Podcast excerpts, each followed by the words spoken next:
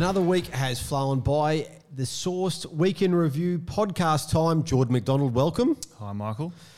My name's Michael Crutcher, and Jordan, it's seven days since we sat here last week and discussed the death of the Queen.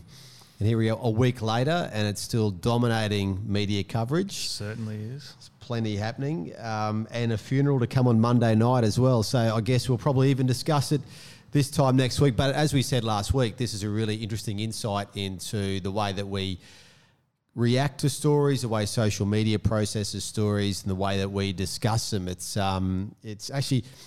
I caught a bit of the uh, movie The Queen uh, during the week, which was made about 20 years ago, which was set around um, Princess Diana's death and how the royal family and the government handled the communications around that. Right. Which was like watching, of course, another planet, you know, no social media. Um, boy, it was different. But obviously, this one is. And, uh, and talking to some of our contacts in mainstream media, it's been fascinating to get their insights into what people are interested in. They can monitor the clicks on stories, uh, and it seems as though that the I guess the realities of the Queen's death, people have got used to that. Um, but the big traffic now is coming for stories about uh, Meghan Markle, Prince Harry, and some of the other things. That is apparently doing big business for clicks. Now, it's not getting my clicks, I must say. No. Um, but if you're wondering why you're seeing so many stories about uh, about Harry and uh, Meghan, well, there's a reason because people are clicking. But I'm not. Are you? No, I'm not clicking on Meghan Markle at all. I haven't seen a whole lot about it, to be honest, in my feeds. Um, one week on, and, and honestly, unless I see any of the coverage, I'm, I don't think about it. It sounds awful, and don't get me wrong, I'm aware of how significant the Queen's passing is, but it doesn't directly affect me. You know? Yeah, and I think that's an interesting part about it. And you know, I'm interested to see how next week goes with the funeral. Mm. Um, you know, obviously people changing. Uh, you know, the Brownlow Medal moves away from the Monday night slot because. Uh, Oh, of course. You don't want to compete with uh, fu- uh, Queen's funeral, but also this public holiday next Thursday and some of the reaction to that as well. It's been interesting to gauge the way that people respond to how should you act after a monarch dies. And I'm not sure as Australians, given it's the first time in 70 years, there's a fair bit to sort out in terms of expectations of the way that people react to those. So that's certainly um, been an interesting response. Um, but yeah, what about in terms of what we're seeing from data as well overseas. You saw some interesting data that was put out in terms of what's coming on cable TV in the US. Yeah, no, we obviously know the coverage of the Queen has been pretty unbelievable. It's constant, it's everywhere. I did come across some stats today which highlight this. Um, so we were looking at Axios today, and they put out some information that showed the Queen, the coverage of the Queen is 10 times more popular than the major news out of the Ukraine war, and that was that Ukraine had regained 3,400 miles of Yeah, was territory. quite a It was a, breakthrough it was a in that. massive, it Yeah. could- a potential turning point was what they were saying. Yeah. Um, and the coverage of the Queen is also 15 times more popular than any of the inflation coverage, which obviously affects more people than the Queen's death. That's true. The inflation some big inflation news in the US this week. So it's a really interesting, uh, I guess, measure on what audiences find of interest to them. So um, that doesn't surprise me, though I must say, in that uh, the Queen is doing big business there. But I'm sure next week we'll talk again about the funeral coverage. Um, and also the reaction of public holidays and how that's all lined up. But now, one thing we wanted to talk about last week, but we held over due to the Queen's death, Yes. was this really interesting uh, research from Roy Morgan Mm-hmm. on um, trusts with uh, with brands. So trust and distrust, and of course, uh, Roy Morgan's done a fair bit of work here around um, the, you know this in the last sort of four years, and they. they they say they have a, a rolling poll of about 1,800 people Mm. Yeah, yeah. where they go and assess, um, you know, their view on brands. So they're building up a bit of a, uh, a database Yeah. there to see those sort of trends, and they talk about the importance of trust. Whether uh, we're talking about brands or uh, human relationships, trust is, you know, as they say, the glue to it. So, what have we found in this latest batch of data from Roy Morgan? I think this it goes up till June 30, but it's very interesting. Uh, they look at the brands that are trusted and distrusted, but also the industry. So we might start with the industries. Yeah, we'll have a look at the industries first. I'll start with the most trusted industries. The top five, starting with number one, was supermarkets and convenience stores. So they're the most trusted industry. Second was retail. Three or third was consumer products. Fourth, services. And then fifth was charities.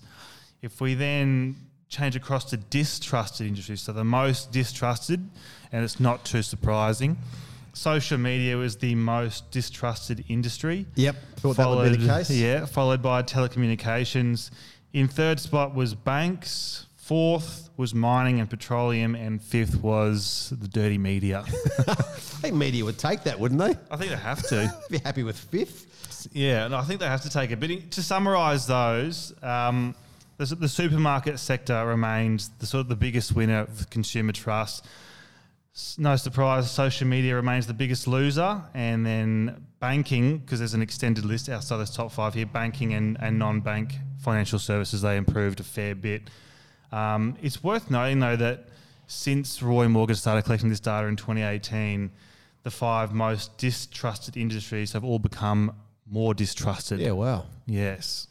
So, what about the trusted brands? So, you've mentioned already that the supermarket sector is big. It's number one in those industries as a whole. So, talk us through the top 10 trusted brands because I'm guessing that supermarkets figure prominently there. Yeah. So to explain how they got um, industries quickly, they pull the industry from the brands. They actually measure the brands, but then based on that, they pull the industry. From Yeah, that. sure. Yep. So the the top brands, and we look at the top ten here.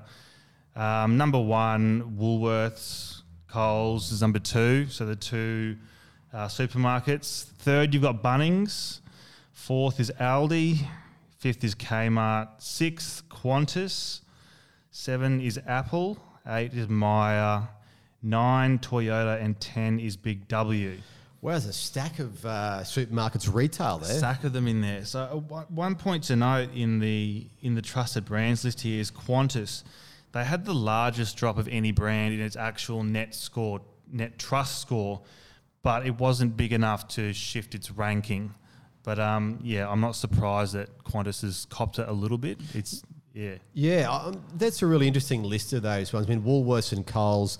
I mean, Bunnings, we remember when um, the state government here had some COVID vaccination Yeah, clinics running out of Bunnings. Yep, yep. You know, so hook up with Bunnings uh, doesn't hurt state governments to do that, given uh, obviously Bunnings has a high uh, trust um, score with its uh, with its users. But Mm. you know, Aldi at four, Kmart, these types of things. I guess they're, they're I mean. It, they make the point in this research that some businesses put, you know, trusts on their um, balance sheet and some sort of monetary recognition of, of what it's worth to a business. I know it's hard to do that, but you can see why with some of these, and they're there. Like Qantas, I find interesting because you know Qantas has such a great safety record over It the does. Mm-hmm. years, um, but clearly people have been unhappy with what's happened the last.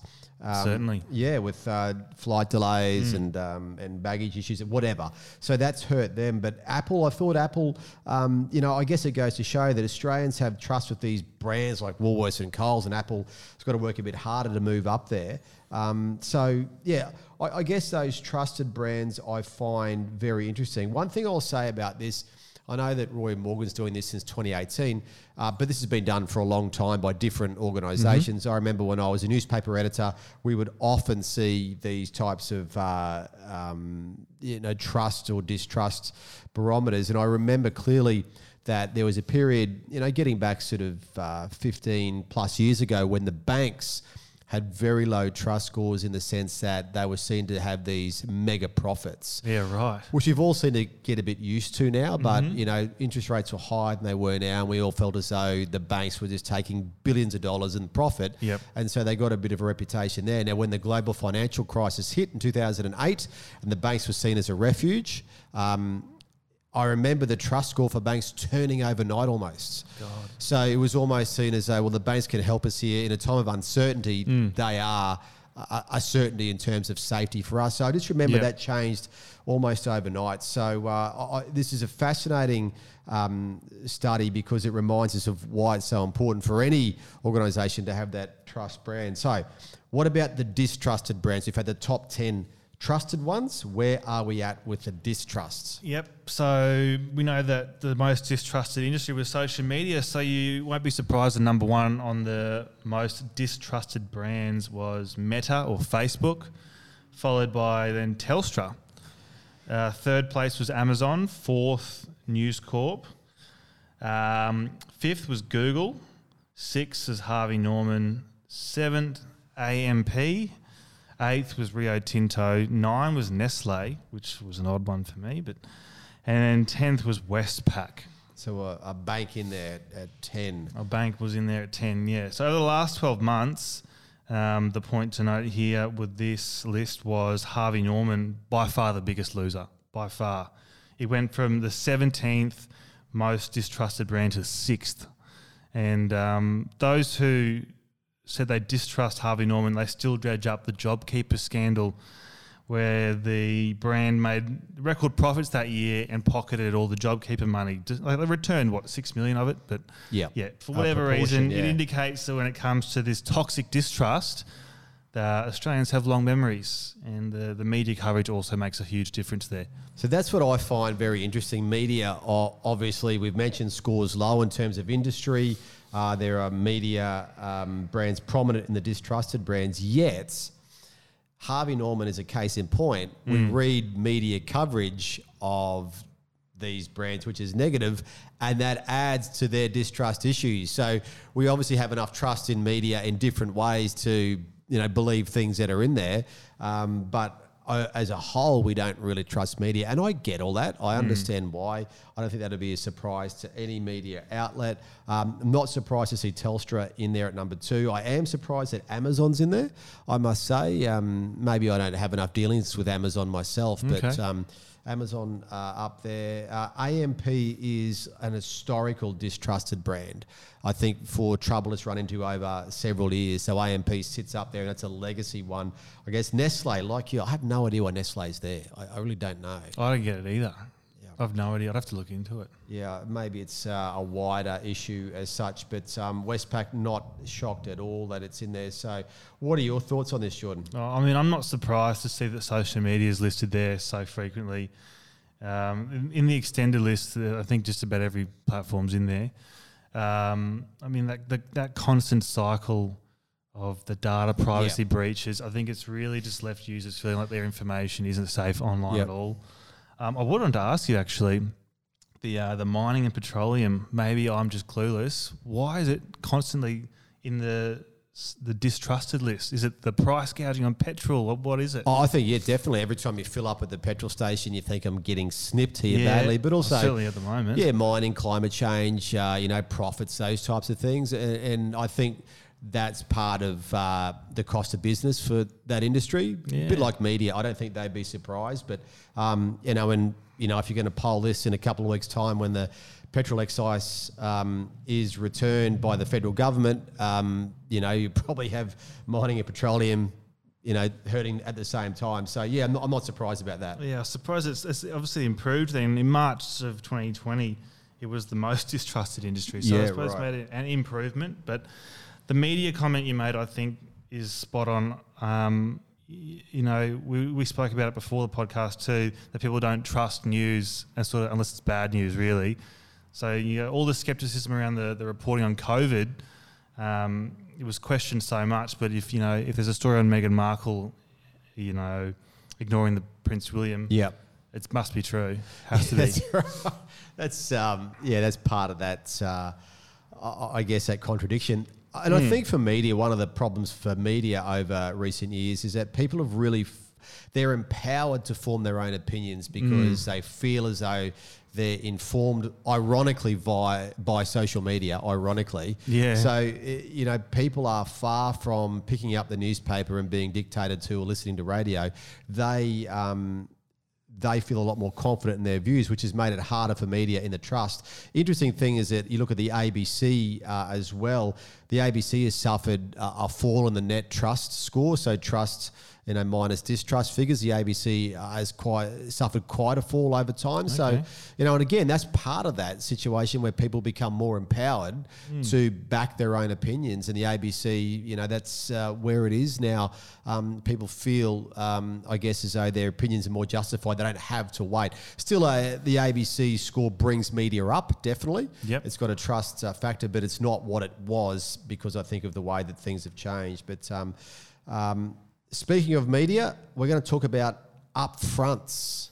I feel a bit trendy saying upfronts. Do you? Trendy. tre- upfronts, so it's sort of like a bit of, uh, bit of a, you know, in-house term. What the hell are upfronts? Yeah, right. So to give you an idea of why we're talking about upfronts, Nine Network they impressed their media buyers this week with its 2023 upfronts, and it's the first upfront that was in person since the pandemic. So what is an upfront? It's basically it's an event that's hosted by the networks and it previews the programming for the next 12 months. Yeah, so they come out and they do the big presentation. The big this is what we're going to have the next 12 months, and you should really get advertising with us because everyone's going to be watching it. these shows. Yeah, the aim is to uh, lock in advertisers up front Yeah. or before the programming begins. So yeah, networks are essentially selling the future. You know, the future audience, the popularity of that show. Hopefully, Yep. uh, and the hope is to attract big money then and there. Um, this actually started in the 1960s. A little bit of history. Good Black and white lesson. TV, 1960s, as meetings between the TV executives and marketers.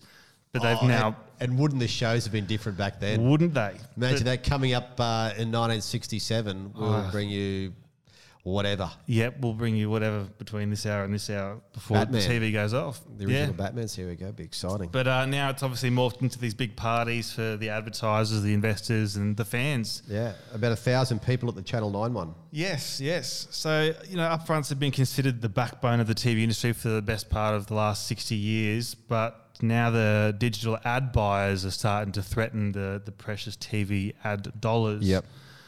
So there's an argument that upfronts maybe are a bit dated. Yep. You know, as much as they've morphed, they're probably a little bit behind. Yep. And they argue that it seems ridiculous that any media company could guarantee any audience Yeah, over the next 12 months. And then that any financially responsible advertiser would, in exchange, give a decent chunk of their annual budget to this network, especially considering how the last two years have shown how the health of any company's business can sort of change overnight. Yep.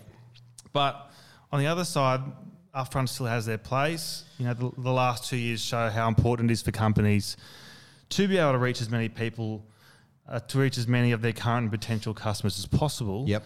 Uh, and then, you know, that remains sort of the most cost effective way to do that. It's television. Yeah, that's right.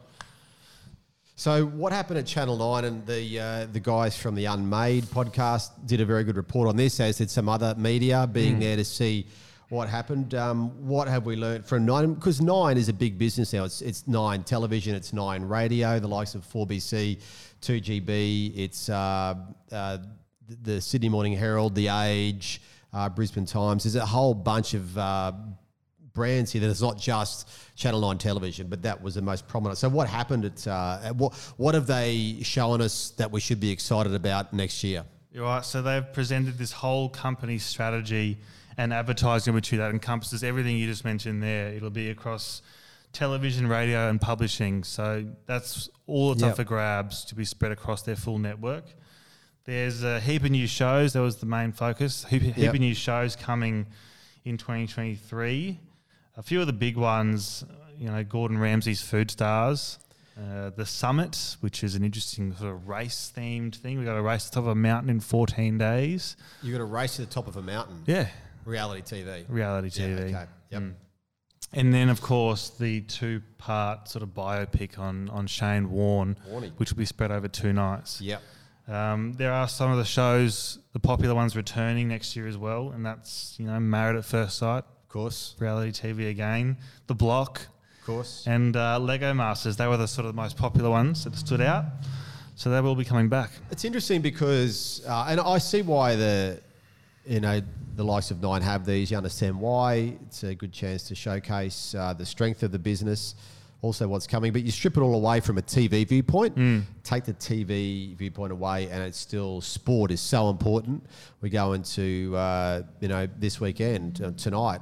big uh, AFL prelim final, NRL semi-finals. I mean, sport's going to rule again. um, You know, so you strip it away, it's sport. News is still really important, and then of course, whatever reality TV you can get to work for you. Yep, whatever Uh, pops off. That's it, and we know that some of these shows have a shelf life. We've seen that over the years. The Bachelor being one of them. Uh, they're great, and they come off a bit. Yep. Um, you know, Q and A from the ABC, sort of, you know. Uh, you know, on its dying breaths, you'd think the way that uh, its ratings are, but people get used to different things. You've always got to try and reinvent them. But while you're trying to reinvent, you know you've got sport and you know you've got news. That's but it. sport costs a stack. Oh, doesn't it? News doesn't cost as much as drama when you're trying to fill up an hour from six till seven. Mm. The news can be done in a in a cheaper way than drama, but nothing works like sport. So for all of the upfronts, we still know that sport, and we discussed this last week about the TV rights for the AFL. We know that the NRL TV rights have been in the news again with what might happen next for those. So yeah, strip it all away. They are the things that uh, work really well. So uh, speaking of sport, uh, Mighty North Devils prelim final at home tomorrow Yes. against the Falcons, going for a grand final spot. That'll be me for the weekend. You? I'm uh, working tonight and I'm in Gladstone again tomorrow. And then Sunday we've got Billie Eilish concert. Shannon cannot wait. Oh yeah, it's, uh, she's been getting good reviews too. Yeah, no, it's what Shannon said, but I, I told her I hadn't seen a single thing about her even being in the country. I've missed all of it. Touring when the Queen dies. Yeah, there you go. That's probably it. It's tough to get publicity when you We'd have very different feeds, I reckon, me and shane Shannon. Well, enjoy that. I will. We look forward to the review next week.